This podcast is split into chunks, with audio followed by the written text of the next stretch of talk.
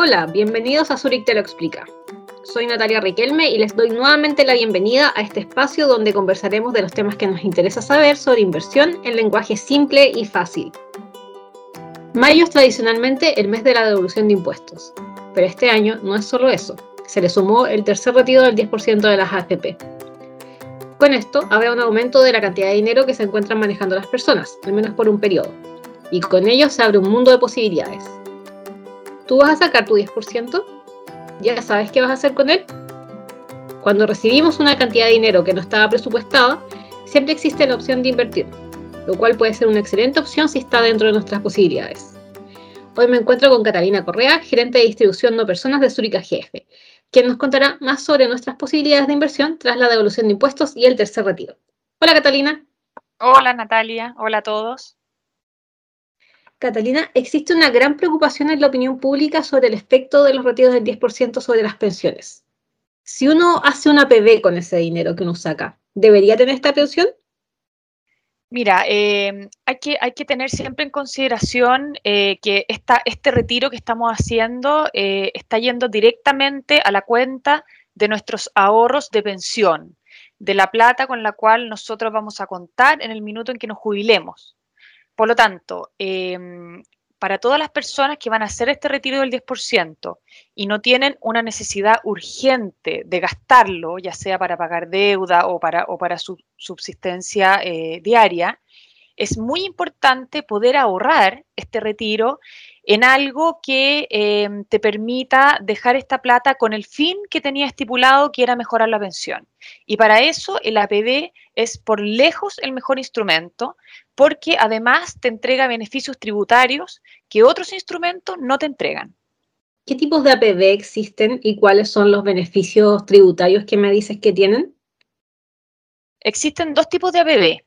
Existe el APB tipo A, en el cual tú vas a invertir tu plata una vez ya tributada, tú pagaste los impuestos, vas a invertir esa plata y por esa inversión el Estado te va a premiar con un 15% anual.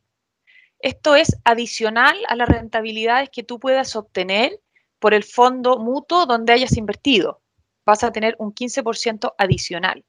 Y además existe el APB tipo B, en el cual esta plata, previo a que tú pagues el impuesto, se te descuenta de tu base imponible y tú la eh, puedes invertir en el sistema previsional. Por lo tanto, tú no vas a tributar sobre este ahorro y lo vas a poder invertir de nuevo en el mercado financiero. estos dos conceptos de APB van a mantener los beneficios tributarios siempre y cuando tú mantengas el ahorro hasta tu jubilación. Si tú retiras el APB previo a tu jubilación, que puedes hacerlo, está permitido, vas a perder estos beneficios tributarios que se te entregaron al hacer el ahorro. Perfecto. ¿Y estos tipos de APB se puede usar cualquiera de los dos? Si yo quiero poner mi dinero que saqué tanto de la devolución de impuestos o del retiro del 10%? Sí, efectivamente sirve cualquiera de las dos modalidades. Eh, en este caso, el, APB tipo A, tú, como te digo, esta plata, eh, en, el caso del retiro del 10%, como no va a estar afecto impuesto, tú vas a poder ahorrarla y vas a tener este beneficio del 15% estatal. En el caso de la PB tipo B, tú vas a ahorrar esta plata y en la próxima declaración de renta, en abril del próximo año, se te va a reliquidar los impuestos que tú pagaste por este aporte. Por lo tanto, vas a tener de todas maneras el beneficio tributario, el cual no lo vas a ver reflejado hoy, sino que lo vas a ver reflejado en tu próxima declaración de renta el próximo año. Sabemos que también existe, además de los regímenes A y B, el depósito convenido. ¿Por qué ese no sería una opción en este caso? La diferencia del depósito convenido es que el depósito convenido es un aporte que viene desde el empleador. Por lo tanto, en este caso, este retiro del 10% no, no va a provenir del empleador, sino que va a provenir directamente desde las platas que el trabajador tiene ahorrado en su cuenta de capitalización individual. Por lo tanto, en, esta, en este caso, el depósito convenido no aplica. Entiendo. dado que estamos hablando de no solamente el retiro del 10%, sino que también el caso de los dineros que uno pueda obtener de la devolución de impuestos, puede haber gente que no necesariamente lo quiere usar para eh, ahorrar para su jubilación, sino que para otros fines, para otro tipo de ahorros, no sé, después se quiere comprar una casa o lo que sea, quiere viajar. ¿Qué opciones tenemos en ese caso que sean apropiadas para las personas que quieran ahorrar y no sea para jubilación? Mira, en, en, en cualquier AGF y en, Zurich AGF en particular, eh, nosotros tenemos una, una, cantidad de instrumentos de ahorro muy variados y diversificados. Eso te da la posibilidad de que tú puedas elegir, tú puedes seleccionar en los instrumentos en los que tú quieres ahorrar tu dinero. Puede ser en fondos balanceados o bien puede ser en eh, fondos eh, específicos de algún, de algún tipo de activo, de alguna zona, en distintas monedas, por ejemplo, fondos alternativos, en fin, tienes una variada gama en, lo que, en la que tú puedes ahorrar tu dinero. En el caso de una persona que no haya invertido antes, ¿cuál sería la mejor opción para un principiante, digamos? ¿Qué, recomendarías? Para una persona que no ha invertido antes, me parece que la mejor alternativa podrían ser los fondos balanceados, porque estos fondos, como su nombre lo dice, se autogestionan. Por lo tanto, eh, no es necesario que tú constantemente estés, eh, tengas la necesidad de hacer eh, movimientos entre un fondo y otro. Se autogestiona la inversión.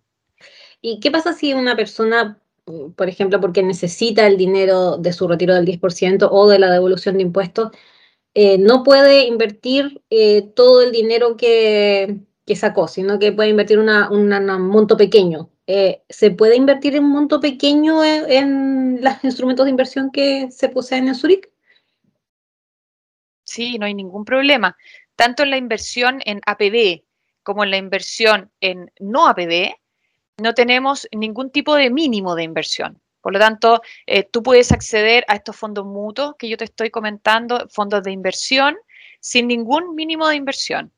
Y es más, eh, si es que tú además, eh, por algún motivo, quieres rescatar estas platas, no hay tampoco ningún cargo por rescate y el plazo de rescate en nuestros fondos mutuos es máximo en tres días hábiles. Bueno, y Catalina, para ir terminando, ¿qué, qué debe hacer una persona que está interesada efectivamente en invertir eh, tanto su devolución de impuestos o su retiro al 10% o cualquier otro dinero que tenga en Zurich? Nosotros te invitamos a que visites nuestra página web, donde puedes ver todos los productos que nosotros tenemos disponibles eh, para elegir eh, dónde invertir tu retiro. Y adicionalmente, puedes comunicarte con nuestras ejecutivas comerciales, las cuales te van a entregar una asesoría experta para eh, que tú tomes la mejor decisión informada. Muchas gracias, Catalina, por haber venido nuevamente a Zurich, te lo explica. Muchas gracias a ti, Natalia, por esta oportunidad y gracias a todos. Bueno, con esto ya estamos cerrando este capítulo de Zurich te lo explica, donde conocimos algunas opciones de inversión para tu devolución de impuestos y tu retiro del 10%. Esperamos que haya sido útil para ustedes. Recuerden que nos pueden escuchar en Spotify, YouTube y en zurich.cl. Hasta la próxima.